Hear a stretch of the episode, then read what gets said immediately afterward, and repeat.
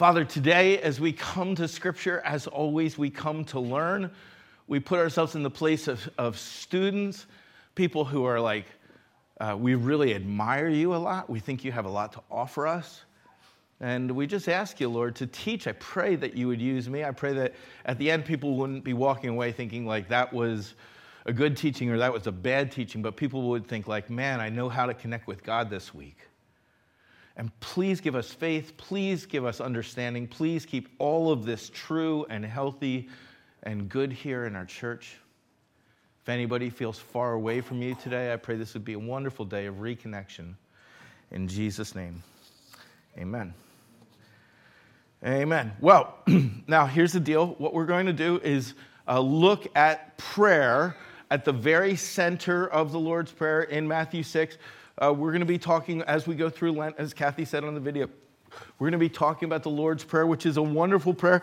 It's, um, it's not hard to remember. Many of us have it memorized in, in older versions of English. You know, Our Father who art in heaven right? Hallowed be thy name, which just means, Father who's all around us, we love you. We want to keep your name center in our hearts and the most important thing in our lives.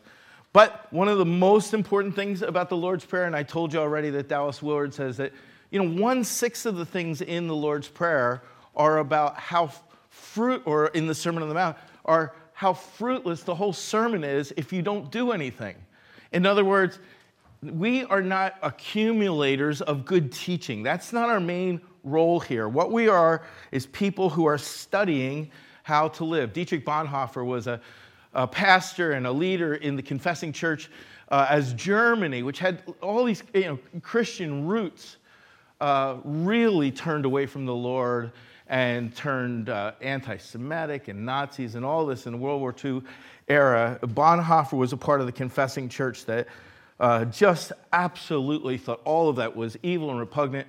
And we pay attention to history, we pay attention to the kind of signals that you need coming out of a time like that. And certainly, faithful, Christ following Christians uh, opposed this turn of government against the Jews and uh, into kind of a nationalist kind of a world. And Bonhoeffer says this about Jesus' Sermon on the Mount, okay, and probably his whole ministry.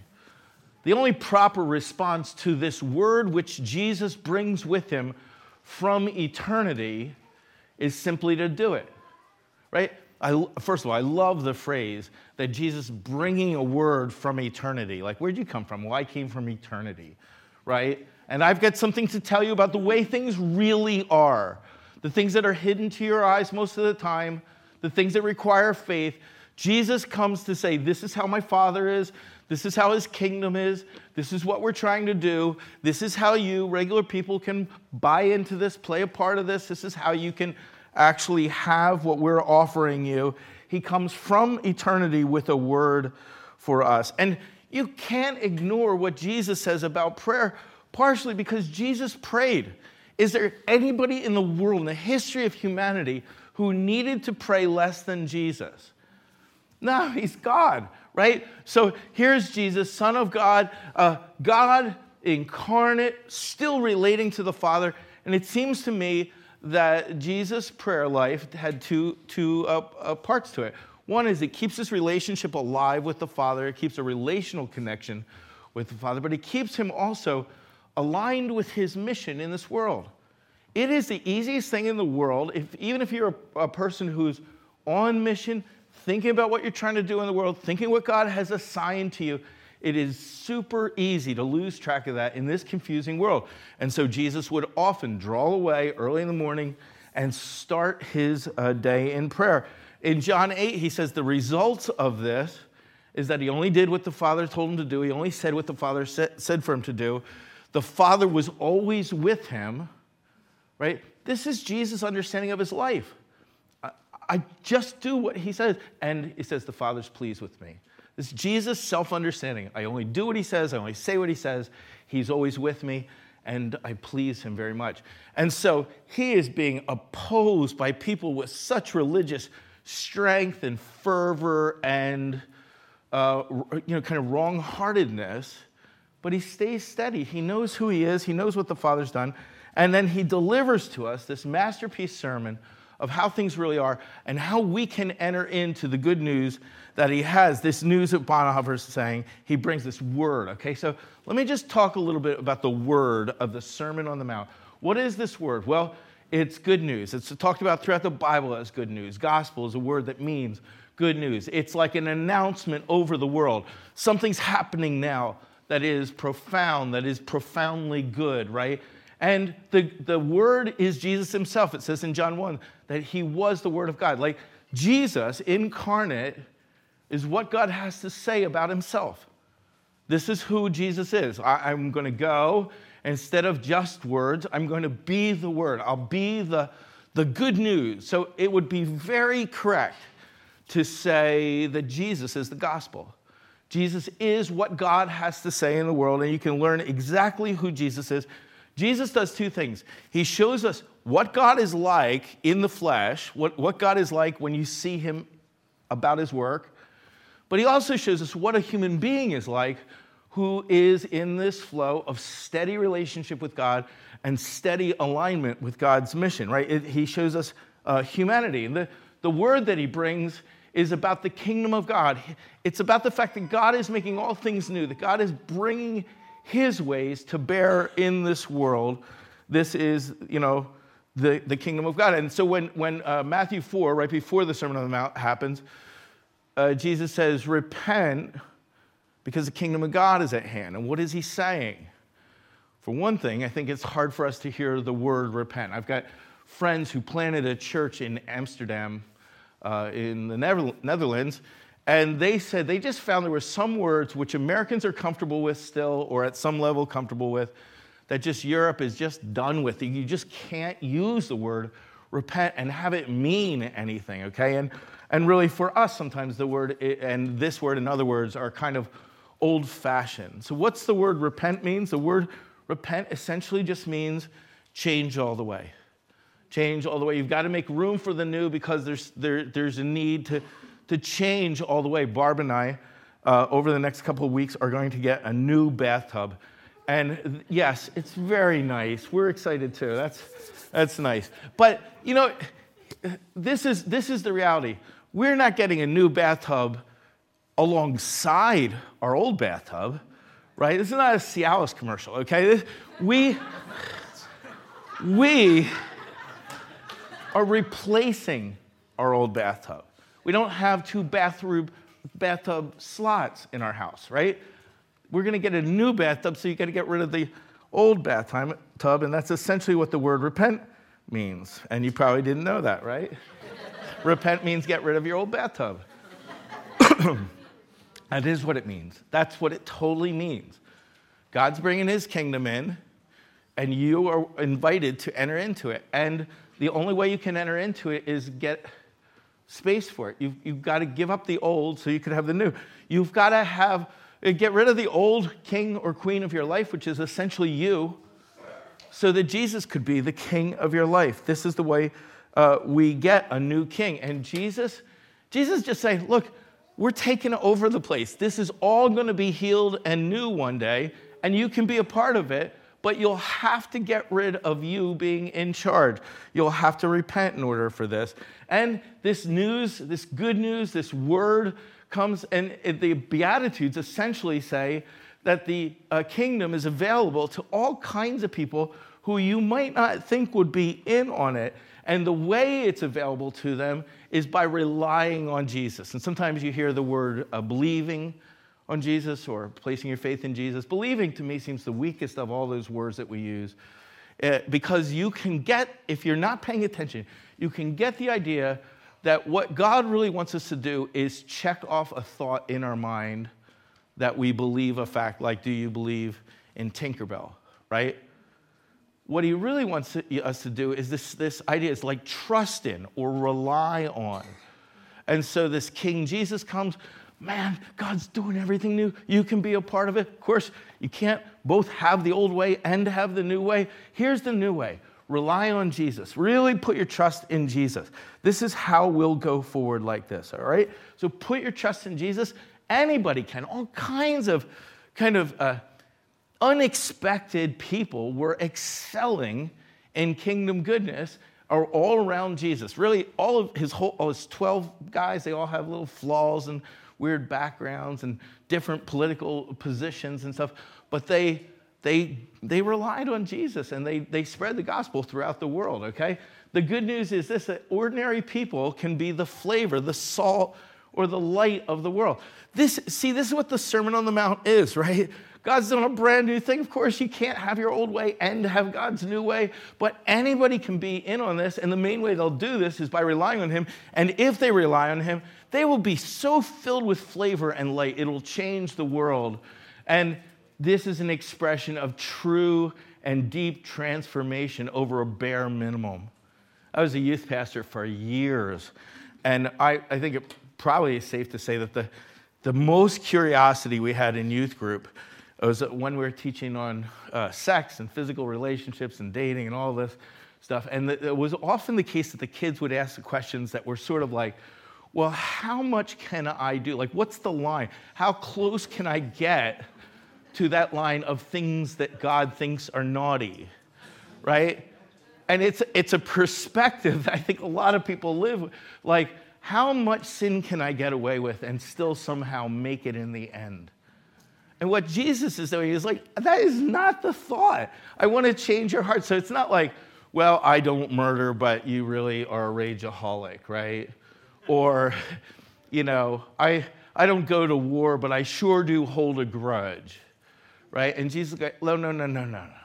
We are going way, way down for your heart. What Jesus is trying to do is form you into Christ likeness. And then, of course, the flip side of this is one of the ways people get around this kind of uh, scrutiny, maybe, is they mask. They put a little smile on, put a little mask on, uh, and they're hypocrites. And so Matthew 6 starts out with this uh, kind of uh, teaching against hypocrisy, like, or teaching in order to build up your reputation as somebody who's very, very holy. And Jesus just rejects that.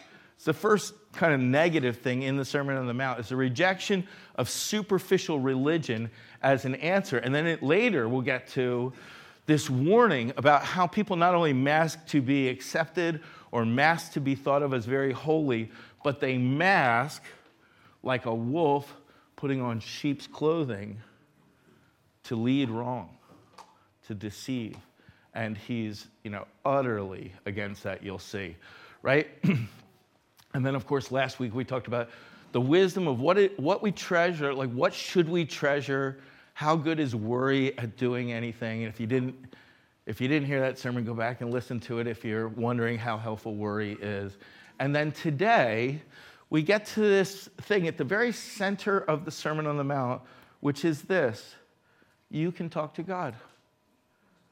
This is really could be the core of your life, talking to God.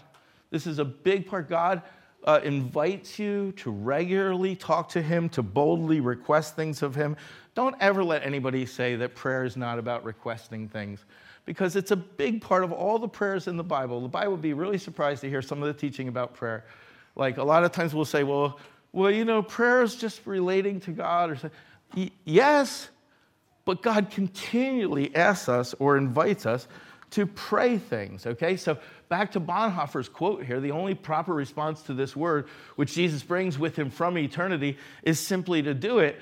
The only proper response to a teaching on prayer, and the only way we'll know if this sermon was any good at all, is if we pray. We're going to be called to pray, and we're going to push into this over Lent. And what I really want to encourage you guys in your, in your uh, Leap of Faith groups or in your small groups that you're part of or in your friendship circle or around the table with your kids is just say, like, hey, what are you trying to do in prayer? What are you learning about prayer? What's, what's working? What's not? But seriously, the only proper response to good news from heaven coming about everything being changed is are you doing it? Are you trying it? That's the only way to really engage or rely on Jesus. And of course, the question that I have is, well, how do you do this, Dietrich, right? If this is what we're supposed to do, how can we do it? And so Jesus has told us about this. There is good news about what to do. What we're doing with this Leap of Faith group over the uh, next couple weeks is we're just trying to put some people in a kind of a shared life situation where they know each other, they're cheering each other on, they're, they're stating to each other, here's what I'm trying to do, what are you trying to do? By the way, Kathy lists five things. If you are at zero things that you're trying to do in prayer, you might not want to try all five at once.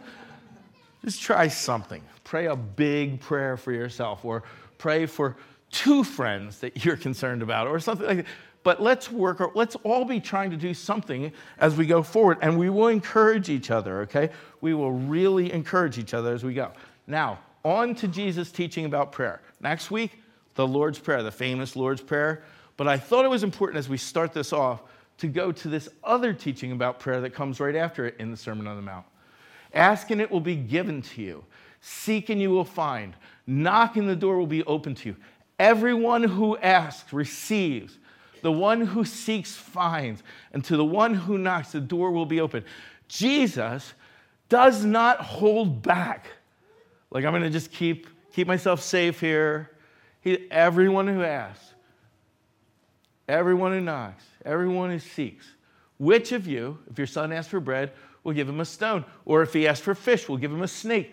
If you then, though you were evil, thanks Jesus, know how to give good gifts to your children, how much more will your Father in heaven give good gifts to those who ask him? So, in everything, do to others what you would have them do to you, for this sums up the law and the prophets. Let's just take a look at this first part here about asking. Just uh, an essential to any healthy relationship is just the simple request. It's, it's part of relationship. Part of relationships, right? Is that we don't manipulate, we don't, we don't cause people to feel guilty, we don't uh, triangulate where we talk to some other person about a third person. We, we just go. We say, This is what I'm thinking, this is what I ask Dad, can I borrow the car tonight? Um, will you marry me? Big question, right? Like, this is a part of just healthy relationships. Um, uh, would you forgive me? Right? Um, would you like to go out on a date tonight? Like, asking questions, they're free. They're, they're, it's how people relate. And one of the things that you see in the Sermon on the Mountain and really throughout Jesus' teaching is he's got this heart conviction that God is real. Okay? I mean, you might think, well, yeah, we're in church, dude. I, I know. But it is startling how much Jesus expects that if people like you and me would ask a question, God would listen to it and answer it. If people like you and me would just take him at his word, we would realize that God's all around us, which is sort of what he meant, is essentially what he meant when he said, Our Father who's in heaven. He means our Father's all around us, all not some faraway place sitting on a golden throne, harps playing all around him. He means our Father who's paying attention to us all the time, who knows our needs, who loves us more than anybody loves us. Really, all, the picture would come from, from anybody that has a really solid father. You could get some sense of it that Jesus prays and he recommends prayer. And, you know, throughout history, there have been people who have really, really pushed into prayer. One of them is George Fox, and the founder of Pennsylvania, William Penn, is a friend of Fox and a fellow Quaker. And uh, this is what he said about George Fox when he prayed. Above all, he, Fox, excelled in prayer the inwardness and weight of his spirit, the reverence and solemnity of his dress and behavior, the fewness and fullness of his words. In other words, this guy prays and it makes him uh, select in what he says and filled with what, what uh, his words being full when they speak. They have struck even strangers with admiration, and they, uh, and they used to reach others with consolation the most awful, which is different than the way we use the word awful, but causing all, the most awful, living, reverent frame I have ever felt or beheld, I must say, was Fox in prayer. Of course, the disciples had an uh, experience like that too, where one day when he was praying, they saw Jesus transfigured in front of him, which is just sort of a revelation of, of what was actually going on. Just, they were just allowed to see a man transformed as he talked to the living God. That's amazing. The promises for prayer are profound, and they're not limited to, to this passage. Of course, really, there's just uh, radical, audacious promises for you. And again, I'm going to just say, which would be nice to know, but really nice if you say, from now on, I'm going to just try to pray like that. Right? So listen to just a couple things Jesus taught about prayer. One, he said this whatever you ask in my name, that I will do, the fa- that the Father might be glorified in the Son. That was John 14. John 15, he said this You didn't choose me, but I chose you and I appointed you so that you might go and bear fruit, fruit that will last, so that whatever you ask in my name, the Father will give you. John 16, in that day, you will no longer ask me anything. Very truly, I tell you, my Father will give you whatever you ask in my name. Amazing, amazing open door to prayer. As is this ask and it will be given to you, seek and you'll find, knock and the door will be open to you. So we just start to think well, what does Jesus think about prayer? What does he teach us about how do we actually navigate reality? When he's talking about the kingdom of God, he's saying, This is reality. Though you don't see it all, though there is a faith element to you, to this. This is reality. And of course, we've got questions about uh, how well these promises are, uh, how these play out, because sometimes we pray, we have to wait a long time, or the response from God seems to be different than we were hoping for. And those questions are real, but honestly, to come away, we, we, we have to start where Jesus starts with incredible promise for people who ask God for things. And then we simply do it. That's what we're called to do, to simply do. Like it says in Matthew 7 at the end, it talks about a person who builds uh, their house on a solid foundation. And that foundation is just I hear what Jesus teaches, teach. I hear what Jesus teaches, and I do it. Okay? we're gonna build a solid foundation. Watch this. Oops, a little volume would be great. Yeah. It's just music, so let me hum.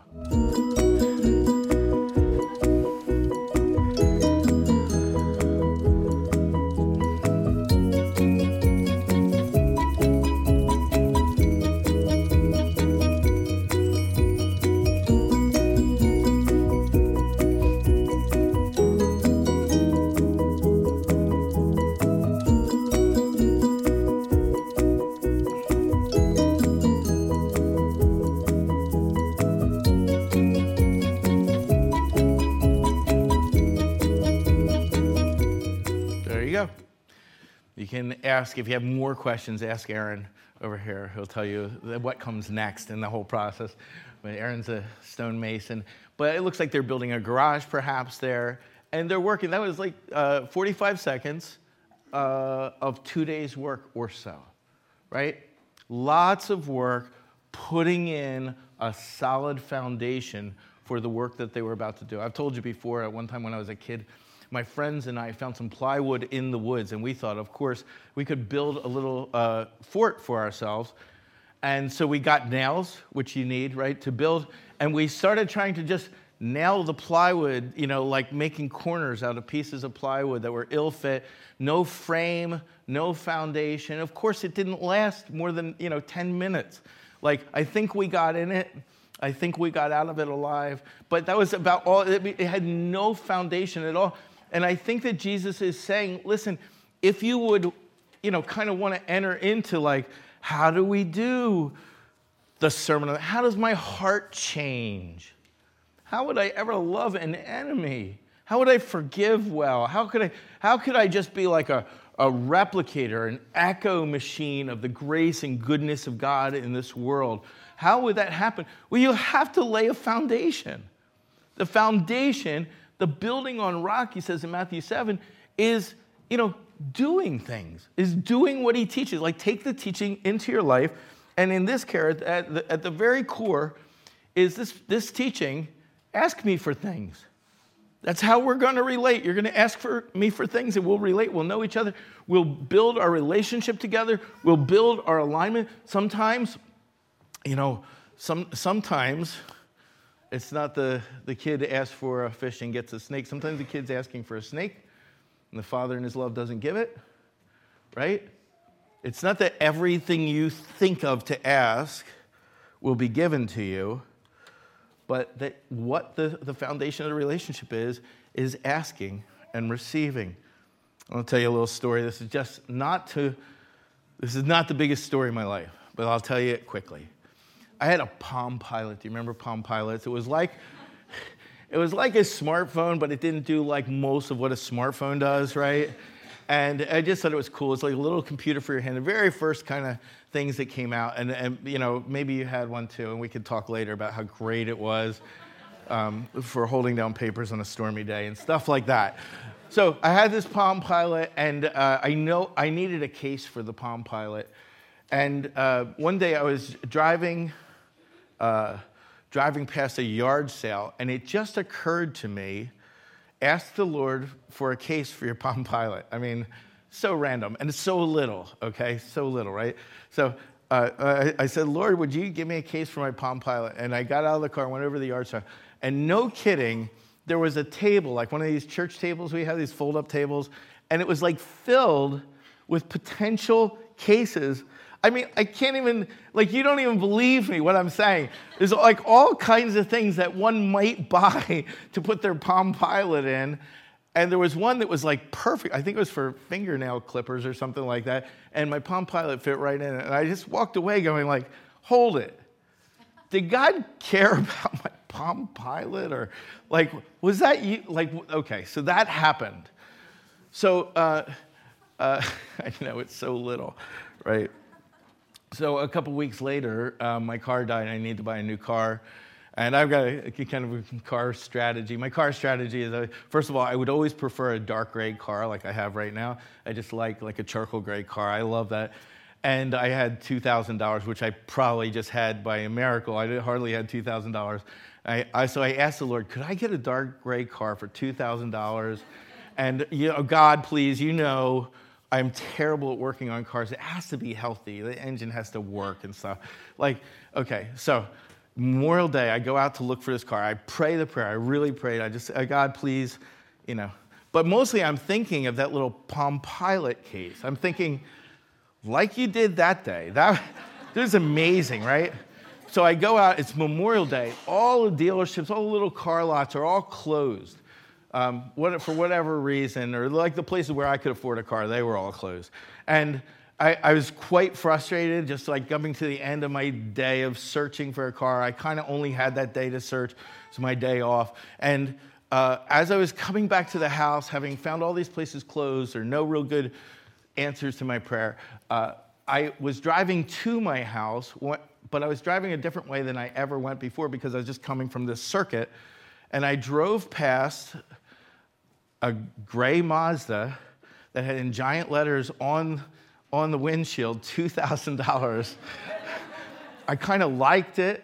And when I talked to the guy who was selling it, he went into the glove box and he pulled out like a stack of receipts of all the work he had ever done on it. Like it had really been maintained well. It served me well for a long time. It was the color I wanted. Like, and I just think, okay, does God care about that stuff?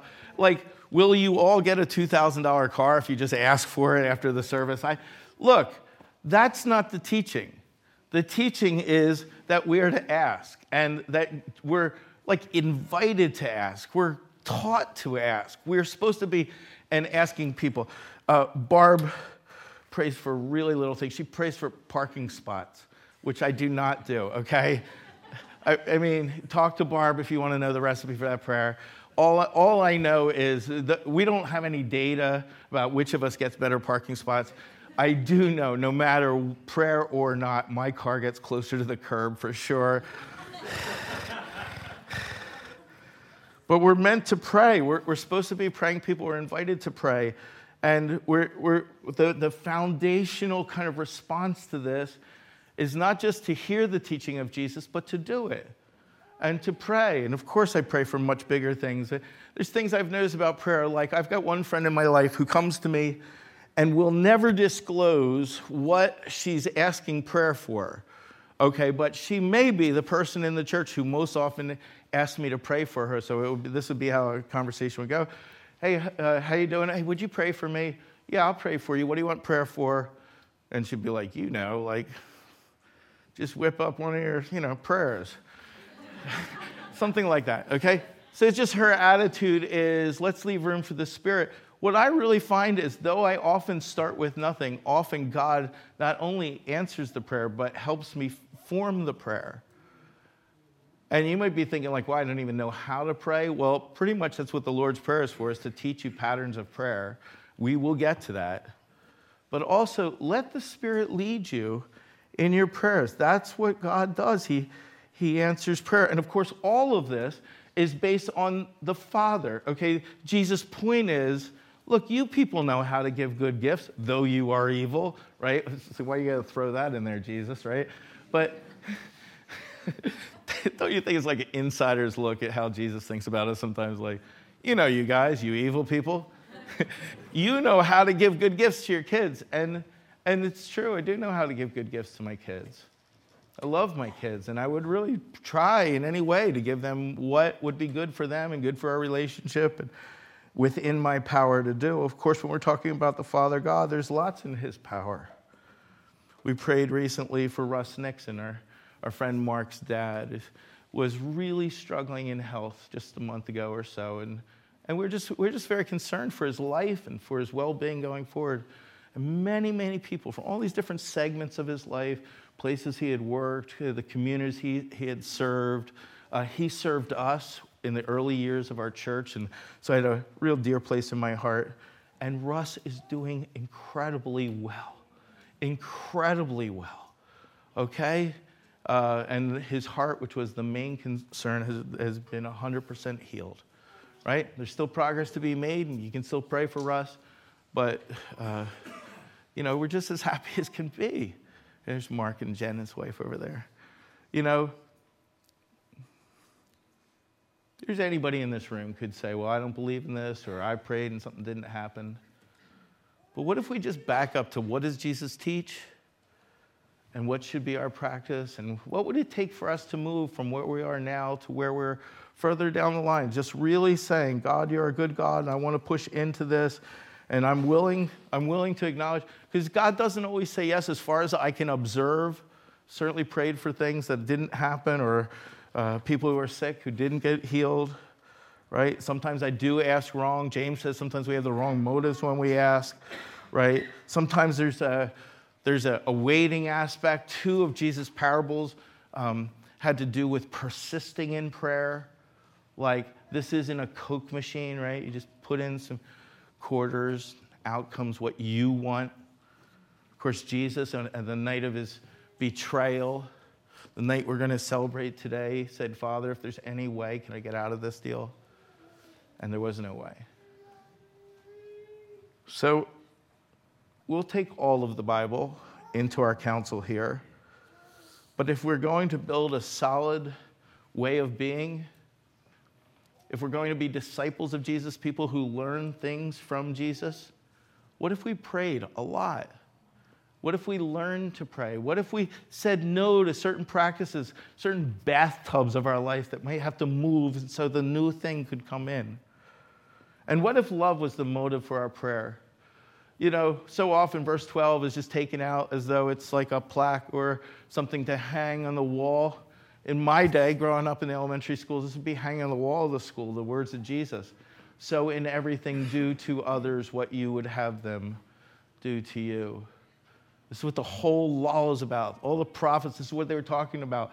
People preferring the well being of others. And so, as their main gesture in life being what is good for the other.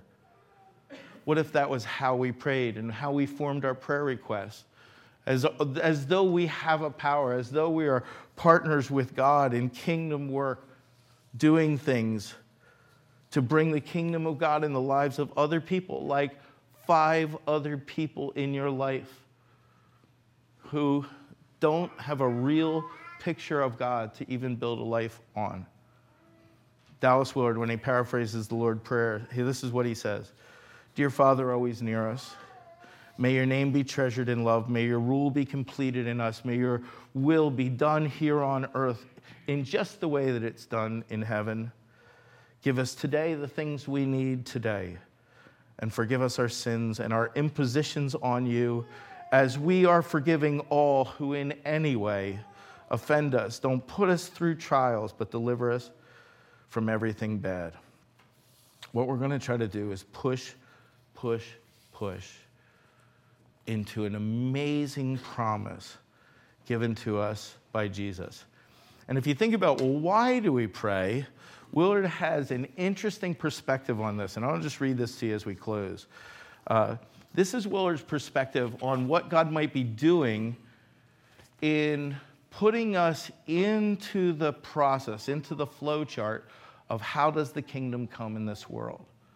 Here's what he says Prayer as kingdom praying is an arrangement explicitly instituted by God in order that we as individuals may count and count for much as we learn step by step to govern, to reign with Him in the kingdom. To enter and to learn this reign is what gives individual life its intended significance. Now, think about this your significance is learning to exert, to, to work with God to bring His ways into reality in this broken world, right? That's what prayer is. This high calling also explains why prayer frequently requires much effort, continuous effort, and in some matters, possibly years and years of effort. Prayer is, above all, a means of forming our character. It combines freedom and power with service and love. What God gets out of our lives, and indeed what we get out of our lives, is simply the person we become. Okay, now listen to this next thing. It's mind blowing, right? yes, I do like Dallas Willard, right? It is God's intention that we should grow into the kind of person He could empower to do whatever we want to do. What God's intention is, is that we would grow to be the kind of person that if we said something in prayer, it would be utterly in line with His will. That doesn't come the first day you start. That is a lifetime of growing that you would exert kingdom authority perfectly aligned with God. And then he, f- he finishes up with this uh, sentence, which my page turned. It says, it says this um, Then we are ready to, quote, reign forever and ever, Revolution, Revelations 22. In other words, your eternal destiny is be formed as you learn to pray. Let me give you a couple things to try as we walk away from this. Uh, one, I definitely would encourage you to just join one of these Leap of Faith groups, or if you're in a small group right now, to practice these uh, practices we're recommending here. Really, and uh, as you're doing this, what I'm really hoping these groups would be was a bunch of people helping each other, like check in times. Like, um, you know, we talk about in shared lives, we talk about uh, grace and truth together, like a gracious, truthful accountability. Like, how'd it go this week? Well, I didn't pray at all this week. Great, let's try again next week, right? We're, we're going to help each other. We're going to bring this into a group dynamic and help one another, all right? And pray for your five. If you can think of five people in your life who would be better off if they had a clearer picture of, of Jesus or, or more, right? Pray for them, right? Pray for something that only God can do. Let's, let's be able to say on Easter, God did this. I was asking him to do this. I would have never been able to do it without him. And I'll just uh, lift up Russ and his story as a great example of something only God could have done, right? And then I'll just say this decide now, right now, this minute, whether or not you'll build your foundation by doing what Jesus is talking about. You'll walk out of here and you'll think, oh, that was a good sermon, or you might walk out of here thinking that was a bad sermon, whatever you're thinking. Or you could walk out of here saying, you know, I'm going to try this. I'm going to give this a try. And lastly, I'll just say this why don't we stand together?